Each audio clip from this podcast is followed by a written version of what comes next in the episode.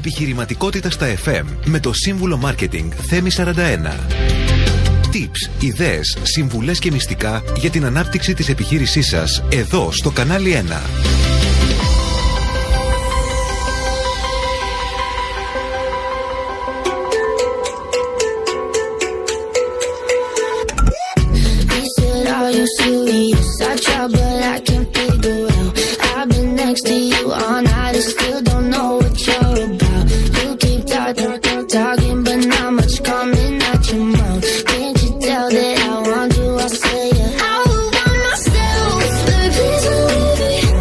Φίλοι, καλησπέρα σας. Καλώς ήρθατε στην εκπομπή Επιχειρηματικότητα στα FM. Είμαι ο σύμβουλος Marketing Θέμη 41 και θα είμαστε παρέα εδώ για μία ώρα. Στην εκπομπή αυτή συζητάμε για το marketing των μικρομεσαίων επιχειρήσεων με ιδέες, προτάσεις, tips, συνεντεύξεις και νέα από την εβδομάδα που πέρασε. Και βέβαια με πολύ πολύ μουσική. Όπως κάθε Τετάρτη μέχρι τις 8 θα είμαστε παρέα. Εδώ στο κανάλι 1 90,4. Μαζί μας μπορείτε να μιλήσετε στο 6951 904 904 στο Viber το οποίο προτιμάτε κάθε εβδομάδα με email στο studio παπάκι κανάλι 1.gr και στο τηλεφωνικό κέντρο αν θέλετε να βγείτε ζωντανά 210 42 24 441 έως 2. Σήμερα λοιπόν ένα ακόμα επεισόδιο που φέρνει στο φως τις πιο ενδιαφέρουσες πτυχές του σύγχρονου κόσμου της τεχνολογίας και της επικοινωνίας. Έχω την χαρά να έχω έναν ειδικό στο digital marketing, έναν καταξιωμένο συνεργάτη, θα σας το συστήσω σε λιγάκι, και μαζί του θα εξερευνήσουμε την τέχνη του engagement, της διάδρασης. Το θέμα μας λοιπόν σήμερα είναι η τέχνη του engagement, στρατηγικές για αποτελεσματικό ψηφιακό marketing και design. Σε μια εποχή όπου η ψηφιακή παρουσία είναι πιο σημαντική από ποτέ, θα συζητήσουμε για τις τεχνικές, τις προκλήσεις και τις καινοτομίες που καθορίζουν το πώς τα brands, οι επιχειρήσεις, επικοινωνούν και δημιουργούν σχέση με το κοινό τους. Μείνετε λοιπόν συντονισμένοι εδώ στο κανάλι 1, 90,4 καθώς θα ξεκινήσουμε μια συζήτηση που αναμφίβολα θα εμπλουτίσει την κατανόησή σας για τον ψηφιακό κόσμο του marketing και του design.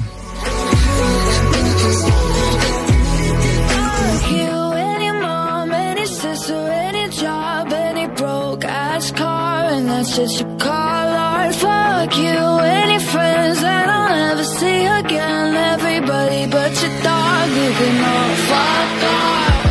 Σημερινός καλεσμένος ο Σπύρος Ανδριόπουλος. Σπύρο, καλησπέρα, καλώς ήρθες. Καλησπέρα, Θέμη, καλησπέρα στους ακροατές. Για μια ακόμα φορά εδώ στο κανάλι 1. Να θυμίσουμε ότι έχεις τελειώσει νομική στη Γαλλία, έχεις μάστερ στην Αγγλία στο marketing και από το 2000 έχεις ιδρύσει το agency την About Net που προσφέρεις ε, υπηρεσίες ε, ε, digital marketing, κατασκευή των σελίδων και, και όλα τα σχετικά. Είσαι ο CEO, αλλά θεσμικά είσαι και ο πρόεδρος του ΣΕΔΕ, του Συνδέσμου Εταιριών Διαδικτύου Ελλάδος. Σωστά.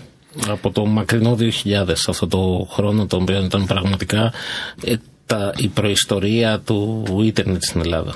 Εγώ βρίσκω και πολύ ενδιαφέρον και το ΣΕΔΕ, το που βάζετε ένα πλαίσιο πια στη λειτουργία όλων των επιχειρήσεων που είναι και πολλές. Ε, η καταγραφή η οποία έχουμε κάνει είναι ότι οι επιχειρήσεις αυτή τη στιγμή και συνεχίζουμε ακόμα την καταγραφή σε πανελλήνιο επίπεδο ξεπερνάνε τις 850 οι επιχειρήσεις. Είναι ένας πάρα πολύ μεγάλος κλάδος. Είναι αρκετές. Είναι, είναι πάρα πολλές. Ε, τις καταγράφετε, γίνονται και μέλη σας ή απλά τις καταγράφετε; Ε, έχουμε ξεκινήσει να τις καταγράφουμε προκειμένου να μπορέσουμε να κάποιες να τις προσεγγίσουμε, να μπορέσουν να γίνουν και μέλη μας εφόσον πληρούν τα κριτήρια τα οποία θέλουμε να έχουν βιβλία, να έχουν κάποιο προσωπικό, δηλαδή να είναι λίγο ένα καλύτερο στάτους επιχείρησης και όχι κάποιος που μπορεί να είναι στο σπίτι του, ας πούμε. Πόσες έχετε τώρα, πόσοι είστε μέλη; Ε, τα μέλη έχουν φτάσει στα 44-45. Έχετε ακόμα δρόμο.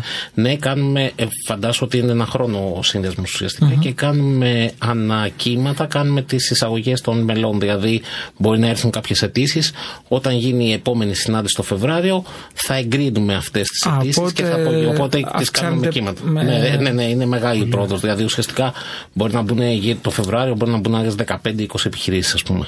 Έχουμε σήμερα ένα εξειδικευμένο θέμα. Διάδραση, engagement.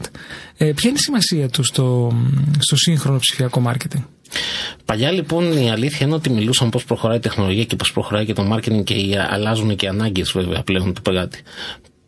Παλιά μιλούσαμε για το visibility, δηλαδή το απλά να φανώ. Πλέον δεν φτάνει το να φανείς. Πλέον θέλουμε engagement. Δηλαδή, ο πελάτης σίγουρα είναι σημαντικό το να μπορέσει να σε δει. Διότι από τη στιγμή την οποία βλέπει μια διαφήμισή σου, είτε στο φυσικό κόσμο, δηλαδή αυτό σημαίνει σε στάση λεωφορείου, πάνω σε λεωφορεία, στην τηλεόραση, σε ακούει στο ραδιόφωνο, σε βλέπει σε κάποιο περιοδικό ή οτιδήποτε άλλο, αυτό είναι το λεγόμενο visibility. Στην περίπτωση λοιπόν την οποία έχουμε αυτό, είναι το visibility το οποίο σημαίνει ότι παλιά μας έβλεπε ο πελάτης. Είχαμε μια θέαση. Τώρα πλέον θέλουμε τον πελάτη να κάνει και ένα βήμα ακόμα παραπάνω. Θέλουμε να έχει διάδραση όπως και εσύ ή άλλη επίδραση όπως το ανέφερες. Δηλαδή σημαίνει ότι ο πελάτης πρέπει με τη διαφήμισή μας να τον κάνουμε να λεπιδράσει προκειμένου να μπορέσει να του μείνει πάρα πολύ περισσότερο το μήνυμα. Τι εννοώ με αυτό; Παλιά βλέπουμε κάποια διαφήμιση. OK, okay. Θέλουμε πολύ μεγάλη επανάληψη αυτής της διαφήμισης.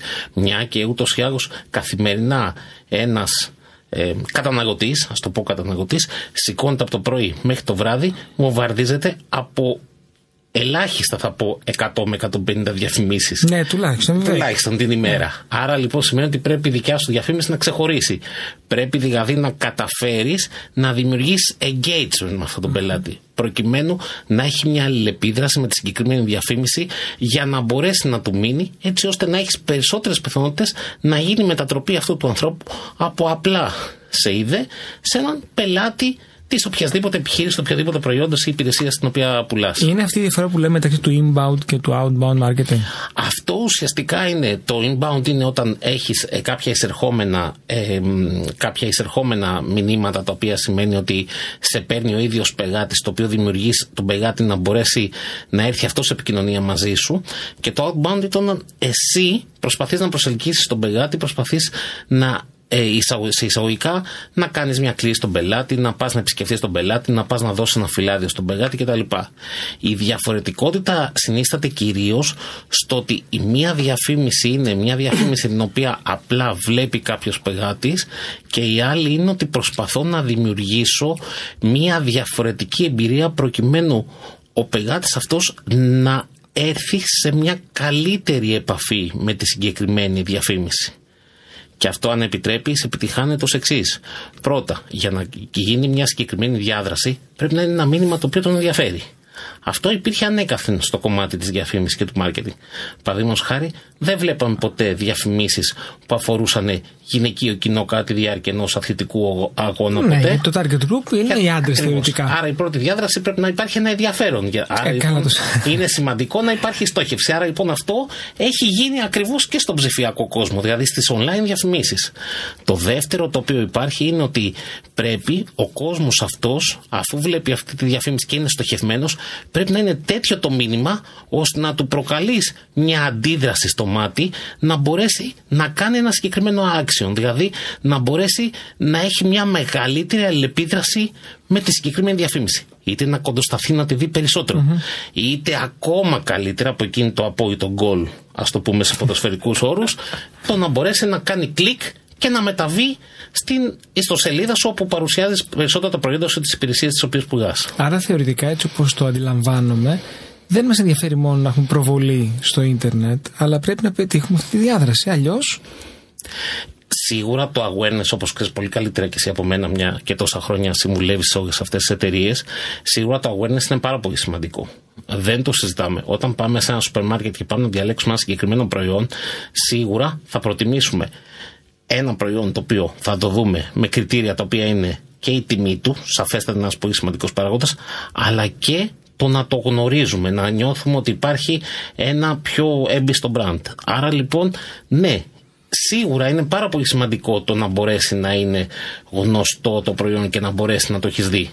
Όμως πρέπει να δημιουργήσεις μια αλληλεπίδραση για να μπορέσει η συσκευασία του προϊόντος που, λέει, που για να το φέρω σαν παράδειγμα να είναι πιο attractive, να είναι πιο ελκυστική.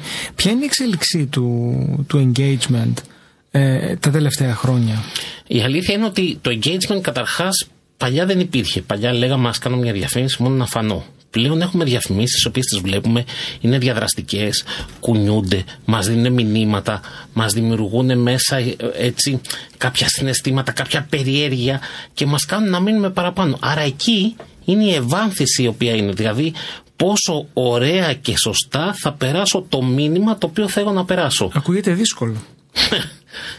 και είναι, και είναι, η αλήθεια είναι. Ναι. αλήθεια είναι. Ξέρεις, Δηλαδή, οι, οι πελάτες τι ζητάνε συνήθως, θέλουν επισκεψιμότητα. Ε, ή υπάρχει πελάτη, γιατί αν ερχόμουν εγώ θα σου έλεγα θέλω engagement. Ναι. Ε, Τους κάνετε προτάσεις με διαφορετικούς μηχανισμούς διάδραση και engagement. Κάνουμε διαφορετικές προτάσεις η αλήθεια είναι στον κάθε πελάτη όπου εξηγούμε το στάδιο το οποίο βρίσκεται. Ένα παράδειγμα θα σου πω. Ένας πελάτης ο οποίος έχει παραδείγματος χάρη είναι μια καινούργια εταιρεία με ρούχα. Είτε είναι βιοτεχνία, είτε είναι μια εμπορική εταιρεία ή είναι ένα κατάστημα που πουλάει κάποια συγκεκριμένα ρούχα. Εκεί λοιπόν έχουμε το εξής. Του λέμε είσαι καινούριο στην αγορά. Δεν σε ξέρει κάποιος. Έναντι όλων των άλλων εταιρεών που έχουν εδρεωθεί και είναι γνωστές, ακόμα και αν είσαι εσύ περισσότερα χρόνια, αυτές οι εταιρείες είναι πιο γνωστές από σένα. Άρα, για να μπορέσει να αγοράσει κάποιος από σένα, πρέπει να έχει κάτι συγκεκριμένο το οποίο να πει ότι θέλω να, να έχεις ανταγωνιστικό πλεονέκτημα. Άρα, αν δεν έχεις την τιμή, που είναι πάρα πολύ σημαντικό και η τιμή, έχει τουλάχιστον το να σε ξέρουν. Άρα, πρώτα θα δημιουργήσουμε awareness. Άρα, πρώτα θα δημιουργήσουμε ε, μία φήμη να γίνεις γνωστός. Και μετά θα πάμε να κάνουμε την πώληση. Γιατί αλλιώς δεν θα γίνει πώληση. Και έχουμε και μία ερώτηση εδώ στο, στο Viber που μόλις ήρθε. Ε, Ποιες είναι οι πιο αποτελεσματικές τεχνικές ε, για engagement; Hm. Ναι. Ε, υποτίθεται ότι αν τη πω στον ε, αέρα έτσι, εμείς θα μείνουμε άνεργοι. Ε, εντάξει, πες μου μία-δύο. Αστείο, αστείο. Ναι, ναι, αστείο, όχι, όχι, αστείο, πες, απλά Μάγκη. ξέρει τι θέλω. Θέλω οι ακροτές να καταλάβουν ότι δεν είναι κάτι εξωγήινο. Είναι κάτι Σε, που είναι- σαφέστατα δεν είναι εξωγήινο. Το χρησιμοποιούν εταιρείες οι οποίες είναι μικρού, μεσαίου, μεγάλου μεγέθους. Ούτως ή άλλως δόθηκε η δυνατότητα με το ίντερνετ κάποιες επιχειρήσεις οι οποίες δεν μπορούσαν να διαφημιστούν πριν σε άλλα μέσα όπως είναι τηλεόραση γιατί ήταν πολύ ακριβή, να μπορέσουν να διαφημιστούν. Όπως όμως έχουμε ξαναπεί, δεν είναι πλέον τόσο φθηνό η η διαφήμιση στο ίντερνετ όπως όταν είχε ξεκινήσει. Ε, τώρα, κάποιες αποτελεσματικές στρατηγικές ή κάποιες τεχνικές Μια-δύο τεχνικές έτσι απλά για να πάρουν μια θα πω μυρωδιά. ότι έχει σχέση με το μήνυμα.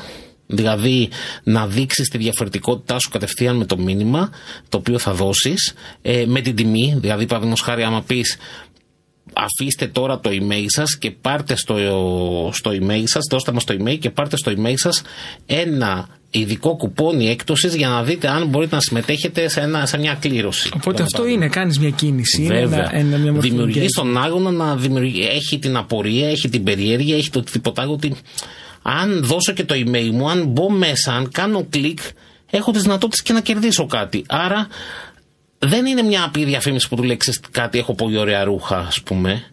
Ε, του λέει ότι ξέρεις κάτι, έλα να αλληλεπιδράσεις μαζί μου, έλα εδώ, δώσε μου το email σου ή μπες μες στο site μου ή, χτυ- ή ας πούμε ο, ο γίγαντας αυτή τη στιγμή της τεχνολογίας που λέγεται Τεμού, ο οποίος έχει έρθει και έχει Τι σαρώσει. χαμός είναι αυτός. Χαμός.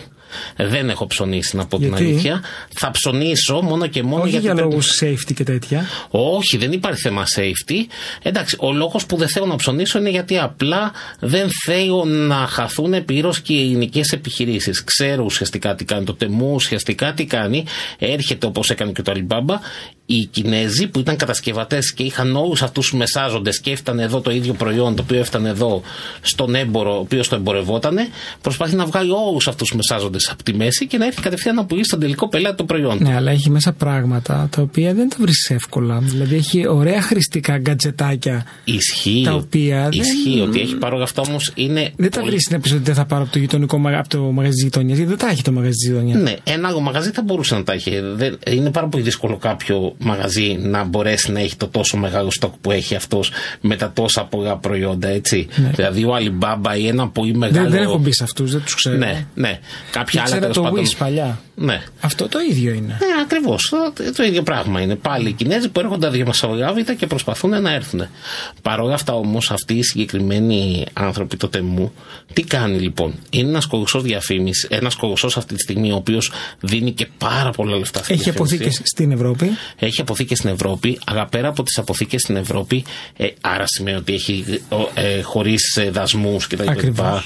Και με φθηνότερα μεταφορικά μέσα ε, από ότι αν το έφερνε από την Κίνα. Παρότι ακόμα αργούν τα προϊόντα να έρθουν. Δηλαδή μπορεί τα προϊόντα να κάνουν και ένα μήνα να έρθουν, να ξέρεις έτσι. ναι, υπά, υπάρχουν περιπτώσεις που αργούν πολύ τα προϊόντα να έρθουν. Ε, αλλά δεν απαγορεύεται, είναι καθόλου ανώμιμο.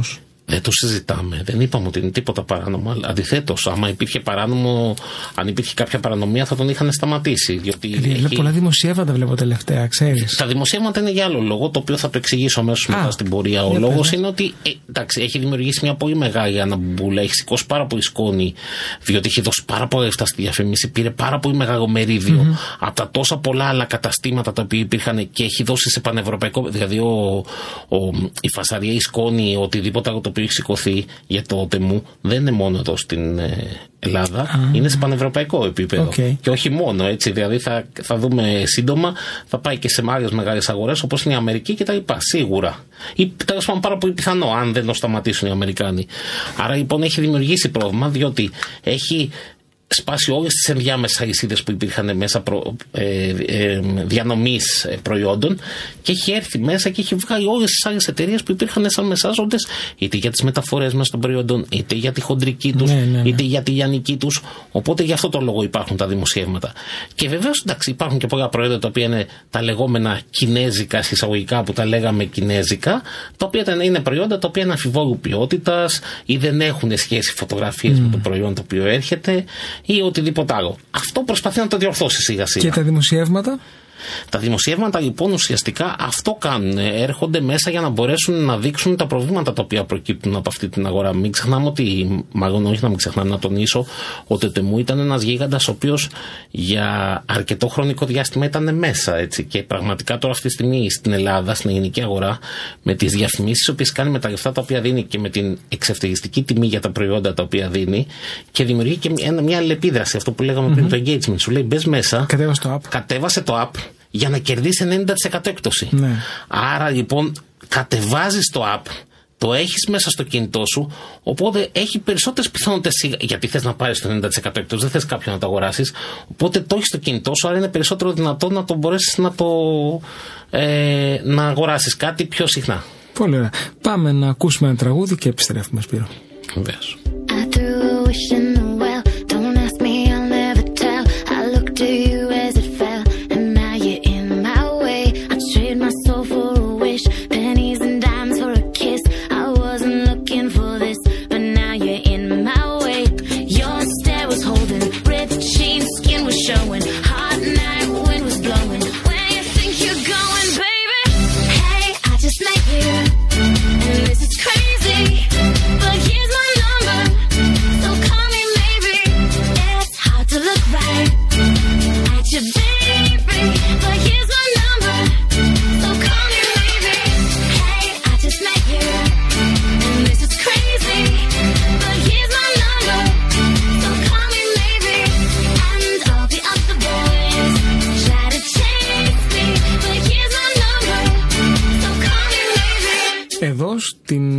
Επιχειρηματικότητα στα FM. Είμαι ο σύμβουλος Marketing Theme 41 και συζητάμε για το engagement και πώς μπορούμε να προκαλέσουμε και να προσκαλέσουμε ε, τους πελάτες να έρθουν σε επαφή μαζί μας, ε, Σπύρο Ανδριόπουλε.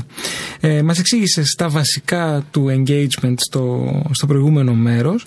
Ε, θα ήθελα τώρα να μας πεις πώς μπορεί ένα brand να δημιουργήσει μια επιτυχημένη καμπάνια αλλά με επίκεντρο το engagement, την διάδραση.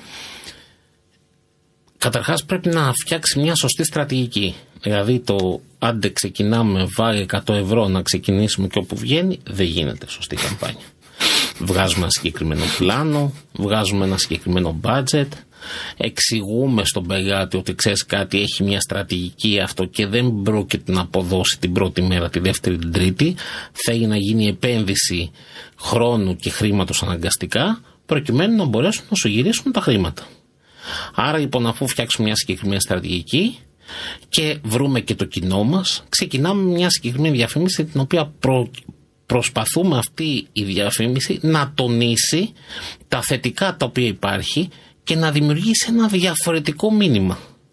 Δηλαδή, ένα παράδειγμα που μου ζήτησες να σου πω και χρησιμοποιώ τώρα γυρνάμε πίσω στο τεμού. Το τεμού λοιπόν έχει μια συγκεκριμένη με το που πας για πρώτη φορά να επισκεφτείς, έχει έναν τροχό της τύχης. Άρα δηλαδή θα μπορούσαμε σε έναν πελάτη να φτιάξουμε τροχό της τύχης και να του πούμε έλα μπες μέσα εδώ διότι υπάρχει περίπτωση να πάρεις μέχρι και δωρεάν το προϊόν. Οπότε έτσι από περιέργεια ο πελάτη από τις 100 διαφημίσεις με ρούχα που μπορεί να δει ο, επισκέπτη, ο, ο, ο χρήστης του ίντερνετ, από τις 100 διαφημίσεις που μπορεί να δει το ίντερνετ, αυτή μπορεί να του κεντρήσει Άρα όλα αυτά τα κολπάκια είναι μηχανισμοί διάδρασης. Ακριβώς. Ποια θεωρείς είναι τα πιο κοινά λάθη, τα κοινά λάθη μάλλον, που κάνουν οι επιχειρηματίες στο ψηφιακό μάρκετινγκ και πώς μπορούν να τα αποφύγουν; Το είπα μόλις πριν, το θυμάσαι, είπα. Ξεκινάμε χωρίς πλάνο, 100 ευρώ. Γιώργη. το θεωρώ, αλλά θεωρώ ότι αυτό είναι το μόνο πλάνο. Ε, το πρόβλημα. Εγώ θα έβαζα ένα άλλο. Ότι δεν εμπιστεύονται επαγγελματίες. Δηλαδή, επειδή ο γιος μου, ο ανιψιός μου, ο ξαδερφός μου ή η ανιψιά μου, η ξαδέρφη μου δεν είναι βάση φίλου αυτό, ε, ξέρει να παίζει και το Facebook και το Instagram. Ναι, αυτό πάντα υπήρχε στο οτιδήποτε. Έχω ένα φίλο. Νομίζω πολύ πιο έντονα τώρα. Εντάξει, ναι. Ή, ή, ή ξέρω να τα κάνω εγώ. Μπαίνω στο Udemy και παρακολουθώ ένα σεμινάριο και τα ναι, κάνω. Ναι, ναι. Και αυτό θα μπορούσε να είναι. Πώς δεν είναι, είναι. Ξέρω εγώ. Εμείς παρακολουθούμε κάθε μέρα σεμινάρια γιατί έτσι όπως αλλάζει μέσα η τεχνολογία και τα δεδομένα μέσα των παιδιών δεν φτανουν αυτό το πράγμα. Αλλά ναι, σίγουρα το κάνουμε αυτό. Okay. Οπότε η απάντηση είναι, είναι ένα πρόβλημα αυτό, mm-hmm. όντως, που με ρώτησες, είναι ένα πρόβλημα το ότι δεν εμπιστεύονται οι πελάτες ή αν εμπιστευτούν, εμπιστεύονται λάθος ανθρώπους και όχι τόσο πολλοί επαγγελματίες. Είναι ένα πρόβλημα η, η, η μικρογραφία ή μάλλον να το πω αλλιώς η, η γεωγραφία της ελληνικής αγοράς που είναι μια αγορά η οποία αποτελείται από μικρές και από μικρομεσαίες επιχειρήσεις και έχουμε κάποιους επιχειρηματίες οι οποίοι πασχίζουν σε μια σχετικά μικρή αγορά να παλέψουν με όλα τα θηρία που έχουν καθημερινά και όλα τα προβλήματα τα οποία έχουν και θα πρέπει να επικεντρωθούν και σε αυτό. Γι' αυτό το λόγο αν μπορούν ας βρούνε ανθρώπους οι οποίοι ξέρουν αυτό το κομμάτι και θα τους εμπιστευτούν για να μπορέσουν να τους το τρέξουν. Η, η επιτυχία μιας digital καμπάνιας στηρίζεται μόνο στο, στο, στο engagement που θα πετύχει; Πώς μπορούμε να μετρήσουμε, με ποια KPIs, με, με ποιους δείκτες, Key Performance uh, Indicators, με, με ποιους δείκτες μπορούμε να μετρήσουμε την επιτυχία μιας digital καμπάνιας; Ο πρώτος δείχτης είναι το πόσοι θα δουν τη διαφήμιση και από αυτούς που θα δουν τη διαφήμιση πόσοι θα κλικάρουν και θα μπορέσουν να μπουν στην ιστοσελίδα μας. Πρώτο, πρώτη μέτρηση. KPI, πρώτη μέτρηση. Δεύτερη μέτρηση είναι πόσοι από αυτούς θα αγοράσουν τελικά. Δεύτερη μέτρηση. Τρίτη μέτρηση, πόσοι από αυτούς που θα αγοράσουν θα ξαναγοράσουν. Τέταρτη μέτρηση. Και μετά από εκεί και πέρα το επόμενο το οποίο είναι, είναι πόσοι από αυτούς θα μπορούσαν να κάνουν κάποιο upsell. Δηλαδή να, να αγοράσουν κάτι Να μπορέσουν δηλαδή στο τέλος την ώρα που έρχονται στο καλάθι να αγοράσουν κάτι παραπάνω. Δηλαδή πάνε να αγοράσουν κάτι και με κάποια τεχνάσματα να το πει: Ξέρεις κάτι, με 10 ευρώ παραπάνω αγορές έχεις ε, δωρεάν μεταφορικά. Με 30 ευρώ επιπλέον αγορές σου δίνω συν 3 ευρώ. Άρα του δίνεις κάτι παραπάνω. Σωστά. Όλα αυτά είναι πολύ ωραία, αλλά ένα επιχείρηματι δεν τα σκεφτεί μόνος του όλα μαζί συνολικά. Έτσι, είναι πολύ σωστά, γιατί έτσι μόνο μπορείς να πετύχεις και ποσότητα και ποιότητα και μεγάλο καλάθι και και και και καταλαβαίνω και είπαμε στην κουβέντα την οποία είπαμε από την αρχή ότι δυστυχώς ο επιχειρηματίας δεν μπορεί αυτή τη στιγμή να μπορέσει να τα κάνει όλα αυτά. Δεν μπορεί να έχει να παλέψει με το προμηθευτή για τα εμπορεύματα, με την εφορία του, με, τα, με τους υπαλλήλους του, με το να βρει υπαλλήλους, με το να βγάλει τα λεφτά, με το να διαπραγματευτεί την εφορία, να συζητήσει με το λογιστή του, να συζητήσει για τα φορολογικά, να κάνει οτιδήποτε άλλο είναι πάρα πολύ δύσκολο το επιχειρήν αυτή τη στιγμή και στην Ελλάδα. Και πόσο μάλλον όταν υπάρχουν αυτές οι επιχειρήσεις οι οποίες είναι μικρού μεγέθους. Όμως, Θέμη, να σου πω κάτι. Θεωρώ πάλι ότι επειδή οι μικρομεσαίες επιχειρήσεις και μεσαίες και μικρές επιχειρήσεις δεν έχουν λοιπόν τη δυνατότητα να μπορέσουν να πάρουν ανθρώπους μέσα στην εταιρεία τους για να κάνουν αυτό το πράγμα, δόξα ο Θεός υπάρχουν σύμβουλοι συγκεκριμένοι εξειδικευμένοι, τους οποίους πρέπει να τους αξιολογήσουν. Δεν, αυτή είναι δικιά τους δουλειά να αξιολογήσουν κάποιον, για να μπορέσουν με ένα χαμηλότερο κόστος να τους βοηθήσουν να φτιάξουν αυτό και μετά να τους κρίνουν με το αποτέλεσμα. Να μιλήσουμε λίγο και για το design. Mm. Μας είπες τώρα τροχότη, παραδείγματα είναι αυτά. Σωστά. Ε, το οποίο επιπαιδεί και ένα design έτσι της προκοπής ε, επηρεάζει το design την επιτυχία δηλαδή μπορεί να έχεις μια καταπληκτική ιδέα ε, πόσο εύκολο ή δύσκολο είναι να χαθείς την υλοποίηση; αρκετά εύκολο να χαθείς στην υλοποίηση και αυτό το ξέρουμε παντού. Έτσι. Μπορεί να έχεις την ωραιότερη ιδέα, το ωραιότερο προϊόν. Αν, αν έχεις ένα κακό περιτύλιγμα, μια κακή συσκευασία, μπορεί το προϊόν σου να μην πουλάει. Έτσι. Ε, Δυστυχώς είναι ένα πολύ μεγάλο πρόβλημα. Αυτό πρέπει να χαθεί, μπορεί να χαθεί.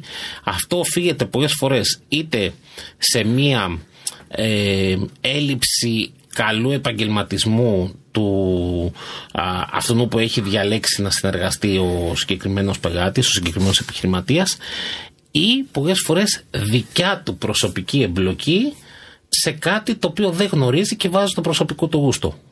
Θεμητό και κατανοητό, ναι, αλλά, αλλά δυστυχώς καμιά φορά δεν αγοράζει ο ίδιος. Ακριβώς. Έτσι. Είναι σημαντικό. Βάζουμε μια ανατελεία για να πάμε σε ένα σύντομο διαφημιστικό διάλειμμα και επιστρέφουμε.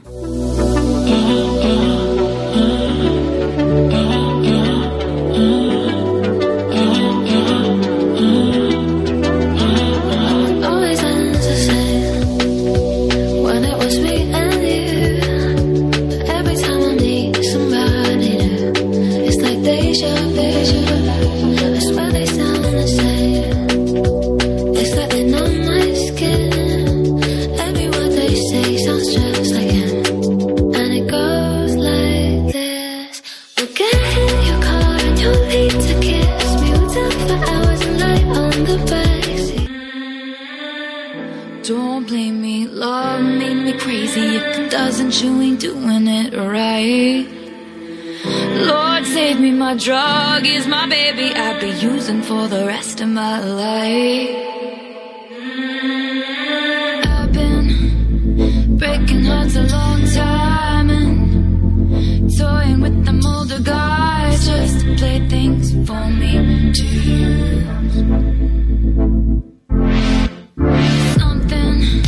Επιχειρηματικότητα στα FM. Πολύ ενδιαφέρον θέμα σήμερα. Η διάδραση, το engagement ε, με τους πελάτες, τον online κόσμο. Μαζί μου εδώ στο στούντιο, στο κανάλι 1, ο Σπύρος Ανδριόπουλος. Ε, Σπύρο, μας εξήγησες τι είναι το engagement, τι το επηρεάζει, πώς το χτίζουμε, πώς το σχεδιάζουμε.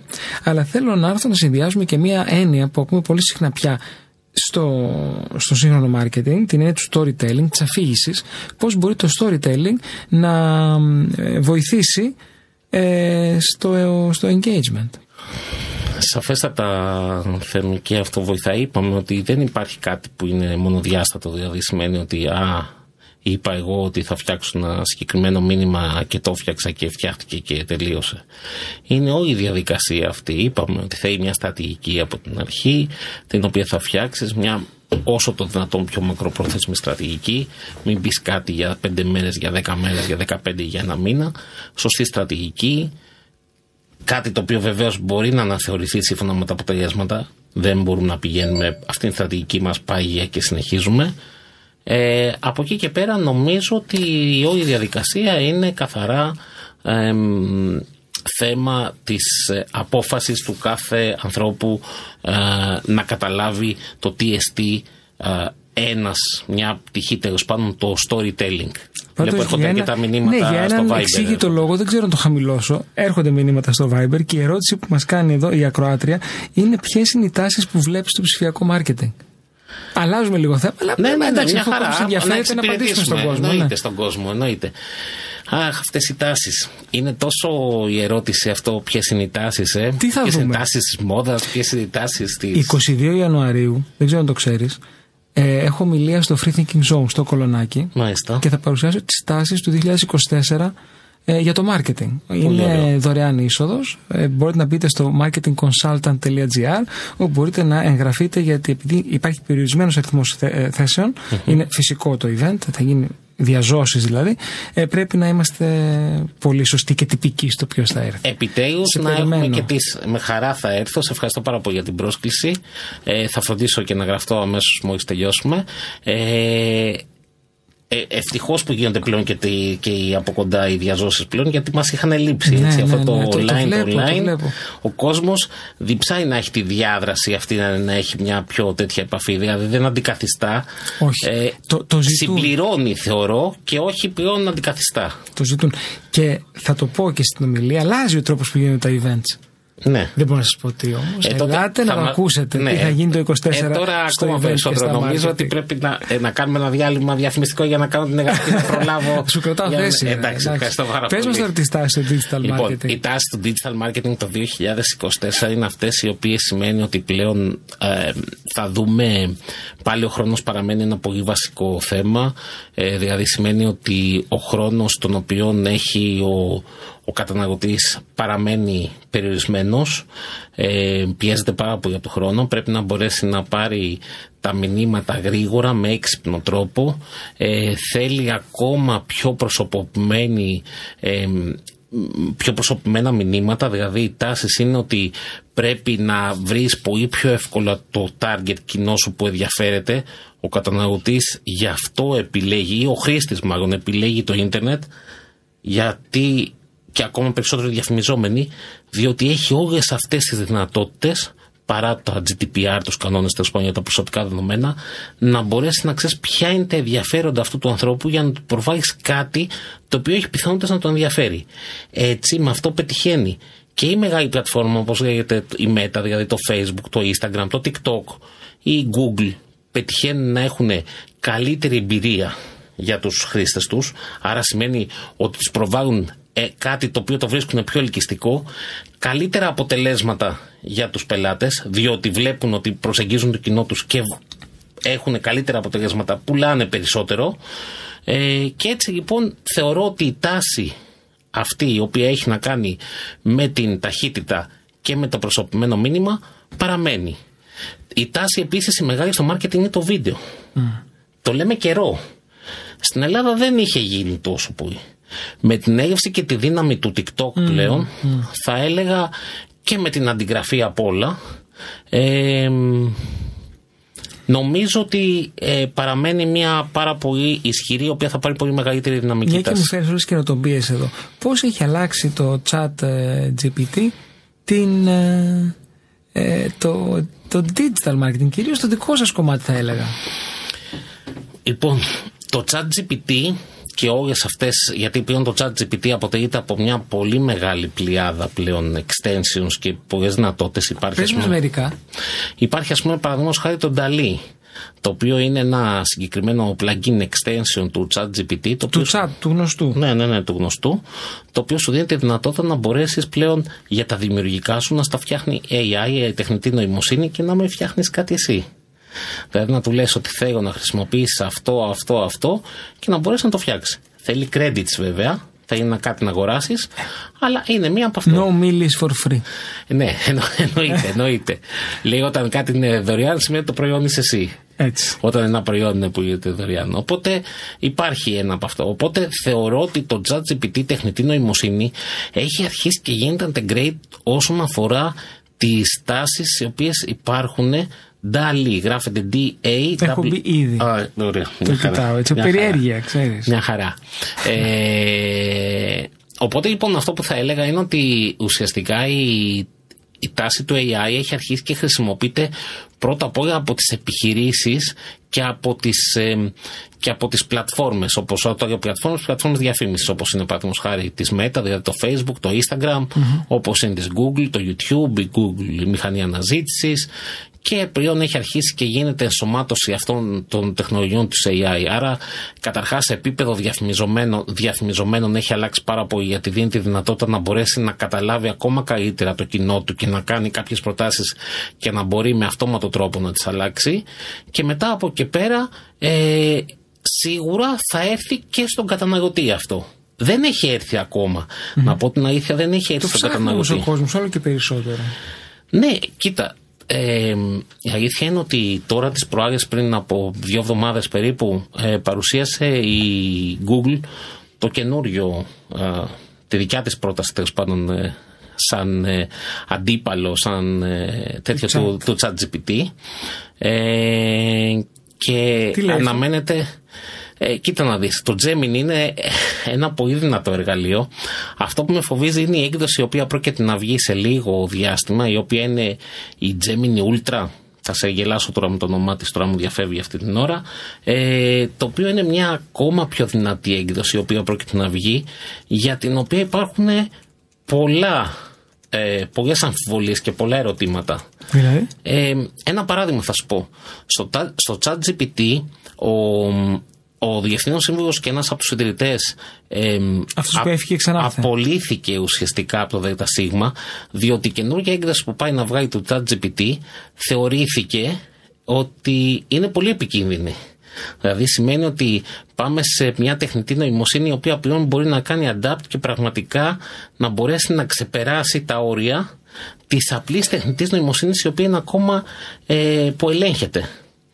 Ε, άρα λοιπόν θεωρώ ότι αυτή τη στιγμή ε, είναι κάτι πάρα πολύ τέλος πάντων ε, ε, που πρέπει να προκαλεί ένα φόβο. Θα έλεγα ότι προκαλούν ένα φόβο αυτά. Πιστεύω και ελπίζω ότι θα μπορέσουμε να δράσουμε λίγο έστω στο παραπέντε πριν ξεφύγει η δυνατότητα της τεχνητής νοημοσύνης και πραγματικά έχουμε ε, τα σενάρια επιστημονικής φαντασίας να γίνουν πλέον πραγματικότητα. Μας ζητάνε εδώ στο Viber θέλουν και άλλα ε, plugins, extensions και, και άλλες ιδέες. Και άλλες ιδέες μάλλον. Λοιπόν, το ChatGPT έχει πάρα πολλά extensions. Ή που να μπουν να δουν ή που να ψάξουν, πώς. Εντάξει, η μεγαλύτερη μηχανή αναζήτησης για να ψάξουν είναι το, η Google, έτσι. Ναι. Ε, οπότε υπάρχουν πάρα πολλά εκεί πέρα τα οποία μπορούν να ψάξουν. Παράλληλα υπάρχουν και πολλές εταιρείες οι οποίες έχουν βγάλει ε, κάποια extension, τέλος πάντων γενικότερα, τα οποία υπάρχουν ε, ε, για να μπορέσουν να χρησιμοποιήσουν ε, στο ChatGPT. Mm-hmm. Υπάρχει, παραδείγματος χάρη, τώρα τα κοιτάω εγώ τις σημειώσει μου, υπάρχει το Writer. Το οποίο σου δίνει τη δυνατότητα να μπορέσει να φτιάχνει ολόκληρα ε, μηνύματα, λόγους. Ναι, ναι, ναι, και ελληνικά. Να μπορείς να σου φτιάχνει τους λόγους, τα μηνύματα, να μπορείς να κάνει οτιδήποτε άλλο το οποίο θες.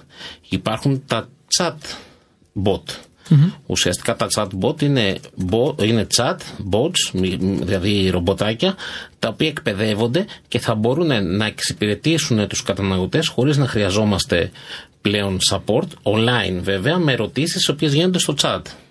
Υπάρχουν, πραγματικά μιλάμε ότι είναι πάνω από 20. Είναι πάρα πολλά τα τέτοια. Πού τα βρίσκουν, ε, αν ψάξουν μέσα στην, ε, στο Google, στο θα, Google θα βρουν πολλά. Άμα βρουν δηλαδή AI tools, AI tools θα βρουν πολλά. Και είναι όλα καλά; Εντάξει, όλα δεν είναι καλά, αλλά εξελίσσονται. Υπάρχουν άλλα τα οποία, ας πούμε, παραδείγματος χάρη θα σου πω, ε, τσέκαρα τώρα προχτές ένα άλλο, ας μην το αναφέρω σαν όνομα. Θα πω λοιπόν ότι έψαξα ένα άλλο το οποίο είδα, του είπα θέλω να φτιάξω μία τηλεοπτική διαφήμιση και πρότεινε μου script. Το έκανες εσύ; Το έκανα εγώ και μου πρότεινε. Και μου πρότεινε κάποια σκριπτάκια τα οποία ήταν ένα ολόκληρο σενάριο για το πώ. Ναι, τα θεωρώ ότι ήταν καλά. Γιατί για πώς μου πρότεινε. Δηλαδή θεωρώ ότι ήταν καλά. Ναι. Δηλαδή θεωρώ ότι ήταν σαν μου απάντησε ένας μέσος. Μεσαίος, μάλλον όχι μέσος, ένας μεσαίος με μεσαία εμπειρία διαφημιστής ναι. που κάνει αυτό το πράγμα. Μου έφτιαξε ένα ωραίο τίμιο. script. Τίμιο. τίμιο. Μου έφτιαξε ένα ωραίο script, όχι μάλιστα ένα, για την ακρίβεια μου πρότεινε τέσσερα. Ναι. Και μου πρότεινε τέσσερα σκριπτάκια, δηλαδή τέσσερα σενάρια, για να πώς να γυριστεί η τηλεοπτική διαφήμιση. Ναι, ναι, ναι. Ε, έχουμε ακόμα μια ε, ερώτηση εδώ. Ε, ένας ακροατής κάνει transfers. Mm. Και κάτι είπες για το TikTok πριν και ρωτάει mm. να κάνει TikTok. Πολύ γενική ερώτηση. Τώρα, ε, η αλήθεια για τη χρήση του βίντεο γενικά που είναι τόσο σημαντική και μας το έπεσε αυτό. Αλλά η να αλήθεια είναι ότι πρέπει να κάνεις όχι ότι εσύ θέλεις, αλλά όπου βρίσκεται κοινό. Αν δηλαδή αυτή τη στιγμή το κοινό σου βρίσκεται στο TikTok, γιατί εκεί μαζεύει κόσμο, αν το κοινό σου βρίσκεται, παραδείγματος χάρη στο, στην Google, ας πούμε το Twitter δεν έχει τόσο μεγάλη απήχηση αυτή τη στιγμή στην Ελλάδα. Τίποτα. Οπότε παραδείγματος Όχι τίποτα, είναι για πολιτικούς λόγους, ναι, για άλλο ναι. πράγμα. Δεν είναι για έχει το business μικρό τέλος πάντων αυτή τη στιγμή αντίκτυπο. Το Άρα X. σημαίνει ότι. Το X. Το X. Το Έχεις δίκιο. Το λες Twitter. Ναι, ναι, ναι, έχεις δίκιο. Έχεις δίκιο. Έχουν rebranding κάνει. Έχει, έχουν κάνει rebranding. Δεν θα το έλεγα τόσο επιτυχημένο ακόμα, γιατί μας μένει η λέξη Twitter ακόμα. Περίεργο τη στρατηγική που έχει ο ναι, Έλλον. Ναι, πιστεύω. Είναι Άρα τι να κάνει ο άνθρωπος, να κάνει; Να κάνει. Αυτό θέλω να του πω, να κάνει. Γιατί εκεί βρίσκεται ο κόσμος του. Να κάνει. Ωραία. Να κάνει απλά, μην κάνει κάτι έτσι συνηθισμένο, ας κάνει κάτι διαφορετικό. Α δείξει δηλαδή, μην δείξει, κάνει transfer. Μην δείξει απλά ένα συγκεκριμένο transfer. Α κάνει ένα χιουμοριστικό, ας κάνει ένα transfer που δείχνει ένα πρόβλημα το οποίο υπάρχει. Δηλαδή, παραδείγματος χάρη, ένας που φτάνει στο αεροδρόμιο έχει ένα άγχος που συναντάει τον άνθρωπο του transfer. Α κάνει μία να δείξει ότι αυτός πηγαίνει με την ταμπέλα του, σε περιμένει στην πόρτα του αεροδρομίου, σε παίρνει. Είναι πολύ ωραίο βιντεάκι να βλέπεις να είσαι τα μάτια του επιβάτη, το άγχος και πώς κάνεις ρηλί, πώς ε, χαλαρώνεις που τον βρίσκεις. Ορίστε. Ωραίο. Πάμε να ακούσουμε τραγουδάκι και επιστρέφουμε. Give me, give me, give me some time to think. I'm in the bathroom looking at me. Facing the mirror is all I need. Wait until the Reaper takes my life. Never gonna get me out alive. I will live a thousand million lives.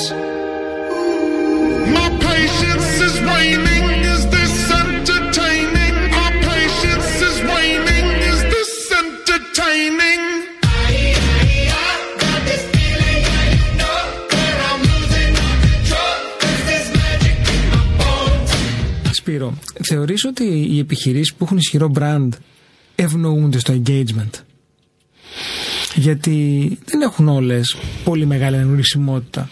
Κοίτα, η αλήθεια είναι ότι μόνο ότι θα περάσει το λογότυπό τους δημιουργεί ένα πιο εύκολο engagement.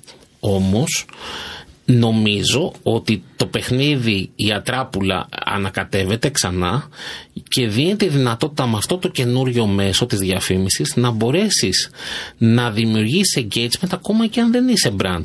Και με αυτό το engagement θα γίνεις.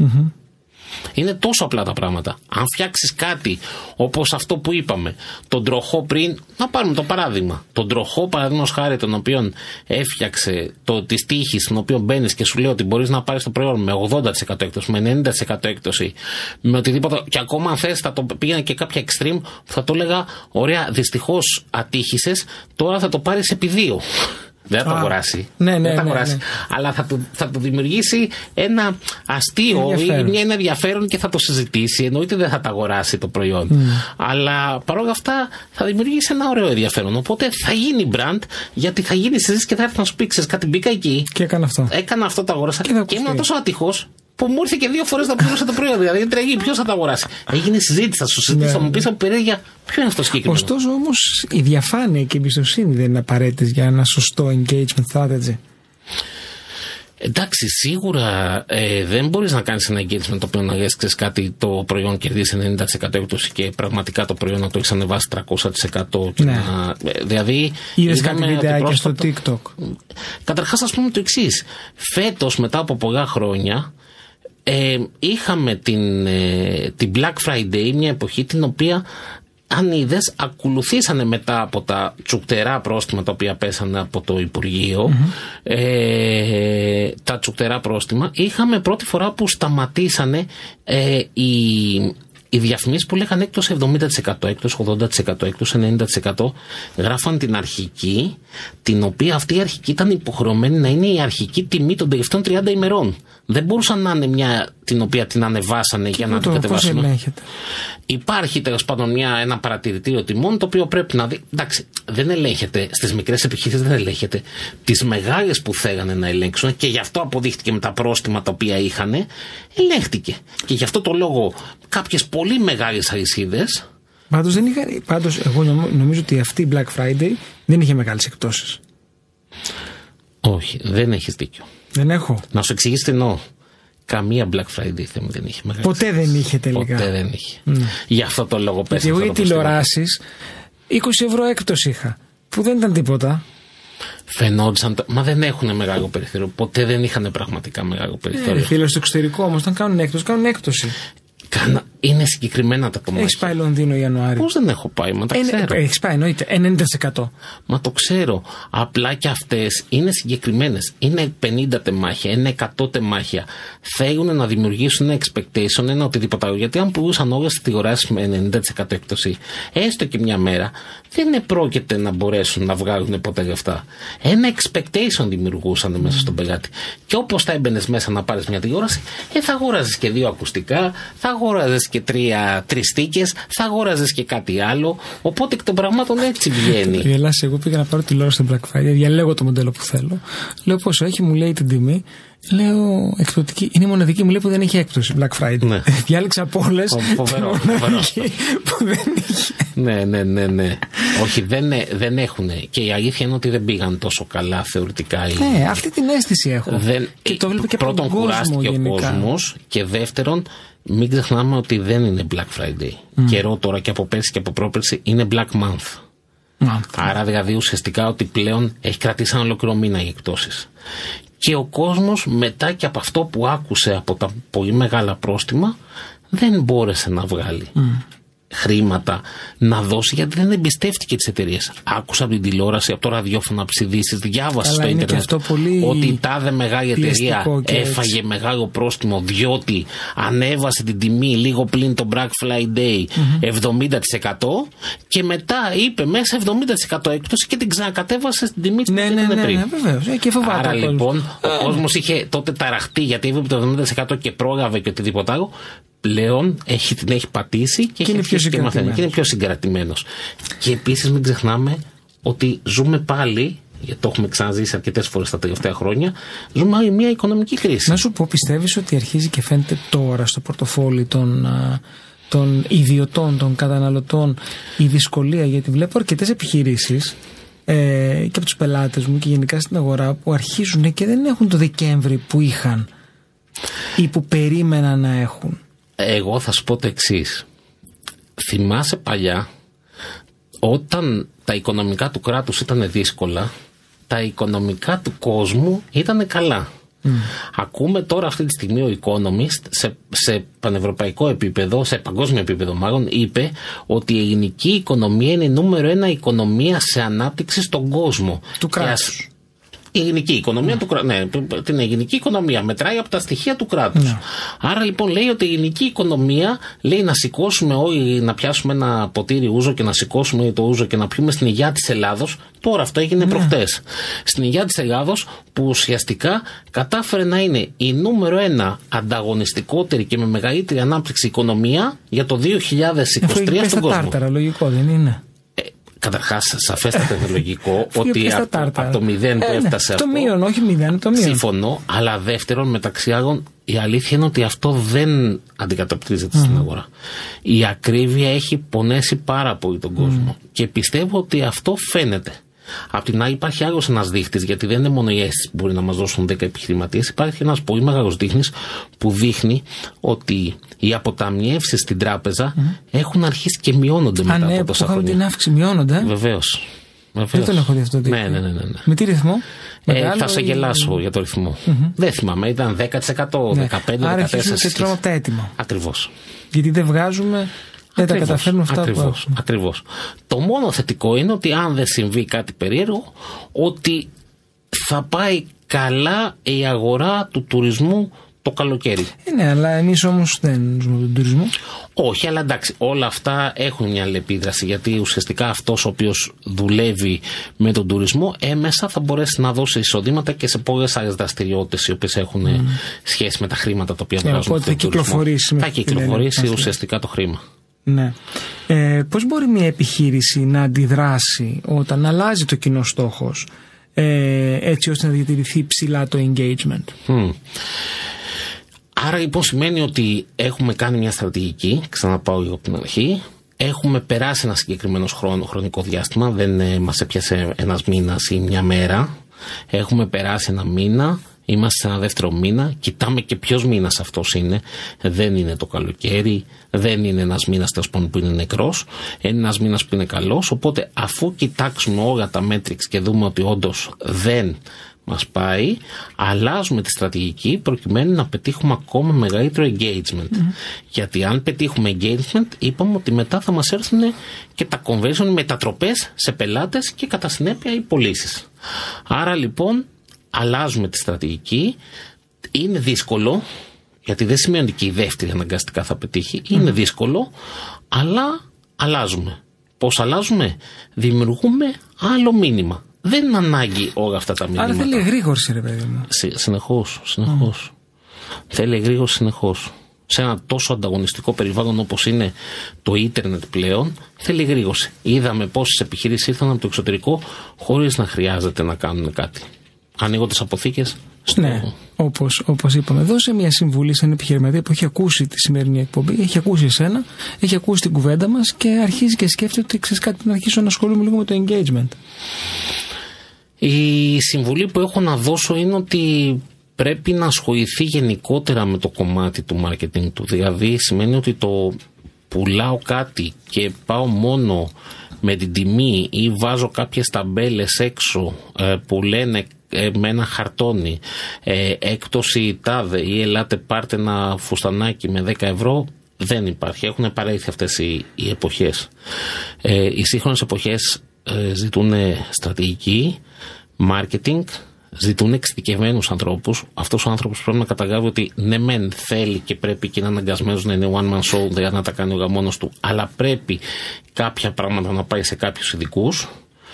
Αν πάει λοιπόν σε κάποιους ειδικούς, από εκεί θα μπορέσει να ξεκινήσει. Υπάρχουν ειδικοί, όπως πολύ καλά ξέρεις εσύ, τους οποίους μπορεί να πάρει με ένα χ ποσό μέχρι ένα χ ποσό. Α βρει το ποσό το οποίο μπορεί να δώσει Και να εμπιστευτεί, να ακούσει. Ε, να ακούσει και να κρίνει Ε, πες το. από το αποτέλεσμα. Και όχι από την αρχή. Με το αν είναι ακριβώς, αν είναι φθηνός. Α κοιτάξει να πάρει μία μέση τιμή με μία μέση ποιότητα. ε, πες. Λοιπόν, σε ευχαριστώ πάρα πολύ για σήμερα. Σε ευχαριστώ και εγώ πάρα πολύ. Είχαμε Θέμη μου, και πολύ τους ακροατές. ενδιαφέρουσα κουβέντα. Κάθε φορά που έρχεσαι εδώ λέμε ωραία ε, και όμορφα πράγματα. Ελπίζω, ελπίζω να μην κουράσαμε τον κόσμο και να είναι ευχαριστημένοι. και Ποιο να λες δώσουν. να είναι το επόμενο θέμα που θα μας πεις; Ε, θα έλεγα το εξής, να κάνουμε μια διαφορετικότητα. Θα, θέλαμε, θα θέλανε κάποιοι άνθρωποι, κάποιοι ακροατές να μας στείλουν από το Viber μηνύματα τα οποία θα θέλανε κάτι να συζητήσουμε για τις online παρουσίες τους, δηλαδή για τον online κόσμο. Πράγματα τα οποία έχουν να κάνουν, να μας προτείνουν κάποια θέματα, να δούμε ποια θέματα πλησιάζουν να τα γκρουπάρουμε και να δούμε πώς θα μπορούσαμε να συζητήσουμε κάποια θέματα από αυτά που θα μας στείλουν τα οποία απασχολούν τον κόσμο. Λοιπόν, είναι πολύ ωραία η ιδέα σου και θα το κάνουμε. Λοιπόν, όσοι μας ακούτε, ε, στείλτε μας τώρα στο, στο Viber μας ε, να το επαναλάβω το οποίο είναι το 695 19 04 904 στείλτε μας ιδέες και προτάσεις και θα μπορέσουμε να σας ε, απαντήσουμε και με το Σπύρο και, και εγώ αν μπορώ βέβαια.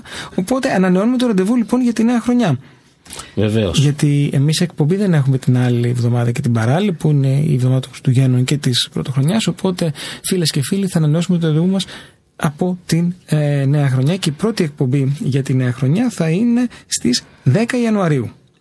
Λοιπόν, Σπύρος, σε ευχαριστώ πολύ. Και εγώ και στο μεταξύ να ευχηθώ σε όλους τους ακροατές μας και σε όλο τον κόσμο υγεία, ευτυχία και καλή χρονιά. Βέβαια, πολλές ευχές. Στον ήχο ήταν ο Ευτύχης Χριστιανίτης, τον οποίο και ευχαριστούμε πάρα πολύ. Ε, τηλεφωνικό κέντρο Γιώργος Καρίδης. Ένα μεγάλο ευχαριστώ στους χορηγούς επικοινωνίας, που κάθε εβδομάδα επικοινωνούν στο ε, στο κοινό τους το επεισόδιο μας on demand ε, επιχείρω.gr, startup.gr και περιοδικό franchise business εμείς να θυμίσω ότι τα λέμε και τηλεοπτικά από την συχνότητα του τηλεοπτικού σταθμού One Channel κάθε Σάββατο και Κυριακή 12 και μισή το μεσημέρι το θέμα μας για αυτό το Σαββατοκύριακο είναι το event marketing πώς μπορείτε λοιπόν μέσα από το marketing να κάνετε μέσα από τα events να κάνετε marketing Και μην ξεχάσουμε την εκκρεμότητα την οποία έχουμε με το event του Free Zone, έτσι. Α, Μου ναι. έχεις τάξει μια Βέβαια. θέση Στο για να free μην thinking- αγχώνομαι αλλιώς στο. Συγγνώμη, γιατί αλλιώς. Σωστά. 24, ε, 22 Ιανουαρίου στο Free Thinking Zone μπείτε γραφτείτε στο ε, marketingconsultant.gr θα δώσω μια ομιλία ανοιχτή στο κοινό με θέμα της τάσης marketing του 24. Και δωρεάν και είναι πολύ. Έχω παρακολουθήσει κάποια πραγματικά για τους μεσαίους και μικρούς επιχειρηματίες είναι πάρα πολύ χρήσιμες. Σπύρο, σε ευχαριστώ. Και εγώ σε ευχαριστώ πολύ. Φίλες και φίλοι, εμείς ανανεώνουμε το ραντεβού μας με τη νέα χρονιά, Τετάρτη 7 η ώρα το απόγευμα. Σ- Τώρα ακολουθεί δελτίο ειδήσεων και μετά μουσικό πρόγραμμα και ο Πάπης Καραλής αναλαμβάνει τα ενία πιο αργά. Μέχρι το επόμενο ραντεβού μας, να είστε καλά και πάντα δημιουργικά και επιχειρηματικά δραστήριοι. Να είστε καλά. Ήταν η εκπομπή Επιχειρηματικότητα στα FM με το σύμβουλο Marketing Θέμη 41.